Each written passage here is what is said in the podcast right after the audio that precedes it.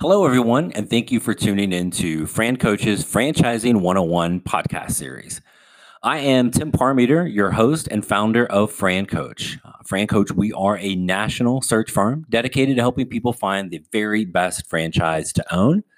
Our podcasts are designed to take a brief look at some of the most relevant topics and questions we hear from our clients as they explore franchise ownership. Uh, so we want to share those with you. And today, one of the biggest things we hear money money money. What is it going to cost man? What will it cost? So we want to touch uh, on this from a little bit and talk about some of the options to, to make it happen. So first off let's understand the fact that for, for us personally at fran coach we are partnered with over 500 franchises in about 60 different industries. So we have um, home-based franchises and we have worked with people that have owned know started you know multiple units of, of big fast food restaurants which obviously millions millions of dollars for that. So the range from what it takes or or what somebody could invest is huge. So do understand that. That's first. Second i want to understand some terminology with this. When we talk about the term total investment for a franchise um, and it's very important. If anybody's ever talking to you about something other than true total investments, don't talk to them anymore about franchising, okay? Total investment is three things it's going to be your franchise fee, it's going to be all of the costs to get open on day one, and then it's going to be usually at least three to six months operating capital after you're open. Okay. Um, so that's when we talk about total investment. That's what it's taking you all the way through being open for at least three to six months.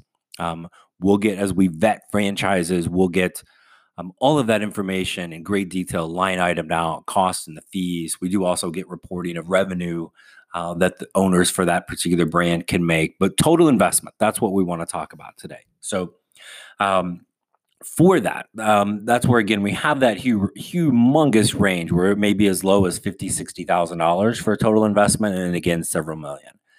So we want to look at this, I guess, kind of from um, an entry point standpoint, right? Um, again, you want to own McDonald's, um, multi-million dollars and several hundred thousands of dollars just li- liquid, right? To even be able to kind of be in the ballpark for that.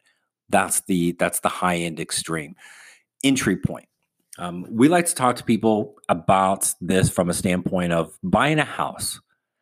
Could you buy a house right now? Not big mega mansion on top of the mountain, just your nice, normal, you know, three bedroom, three bedroom house. Can we have the money, some way, shape, or form, liquid for a down payment, whatever that might be, say 20 grand, right?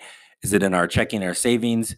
Uh, can we access it um, through you know, a retirement account, stocks, bonds, portfolios? Is it under our mattress, in our kids' piggy bank, wherever it is? Can we access that kind of cash? Right. That's first. Second is do we have credit good enough to get a home loan? Right. Because franchising in many, many ways is like like buying a buying a house, right? We don't most people don't go buy a five hundred thousand dollar house with $500,000 in cash, right? Down payment, then we get our loan to pay the mortgage, right?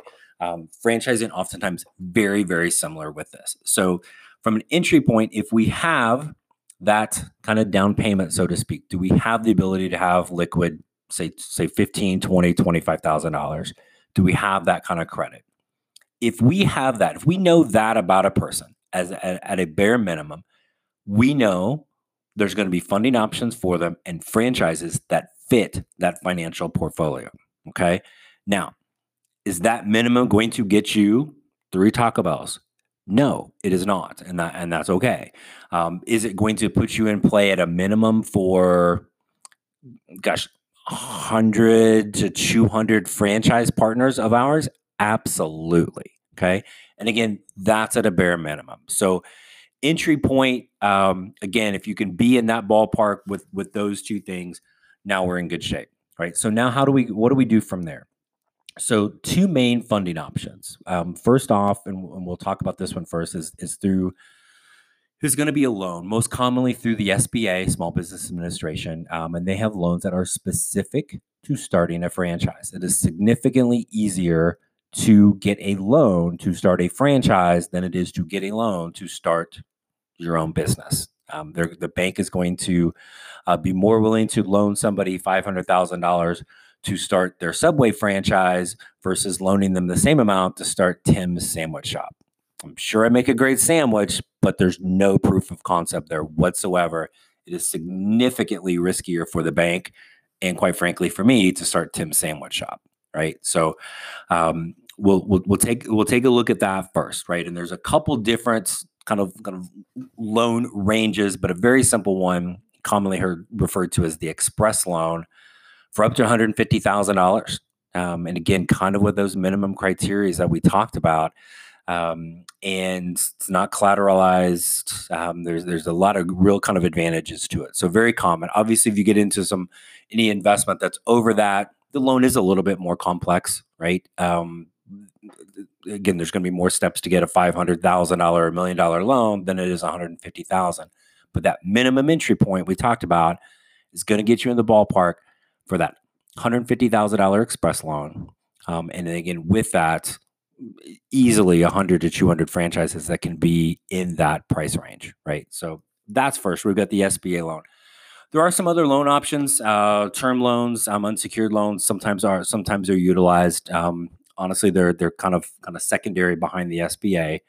But the other side of things is um, probably the the one way in which you could you can kind of fund a franchise without really any necessarily cash out of pocket is utilizing retirement accounts uh, through what's called a ROBS program, which is rollover for business startup. Um, and those will allow people to access money out of their 401k um, or qualifying IRA to use that to start up their business. It's not taxed or penalized like when we just withdraw it.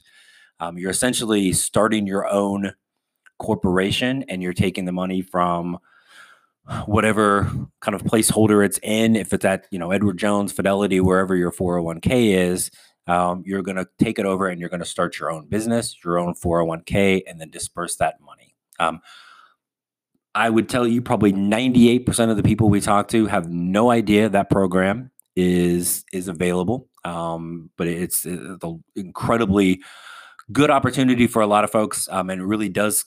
Uh, uh, then obviously a, a, kind of a nominal fee to get that set up. There is no cost or uh, there's nothing out of pocket for that, right? So those two things become hugely available uh, for for folks, and again um, really make the opportunity to start a franchise significantly um, easier and more obtainable than most people realize. So, um, again, we hear this we hear this all the time. So, it was definitely one of the things we wanted to talk about on our podcast.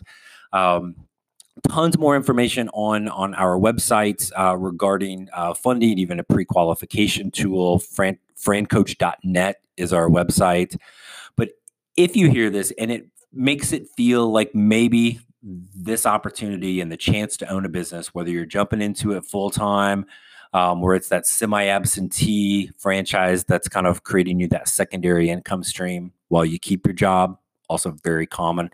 Um, if franchise ownership feels more in reach now and it's something that you've always thought about and and and kind of dreamt about, then reach out to us today. Let's talk. There's never ever any fee for our service. Um, first call, we'll we'll talk for 10 or 15 minutes, go over this a little bit more, and see if this might be might be a value to, to explore further.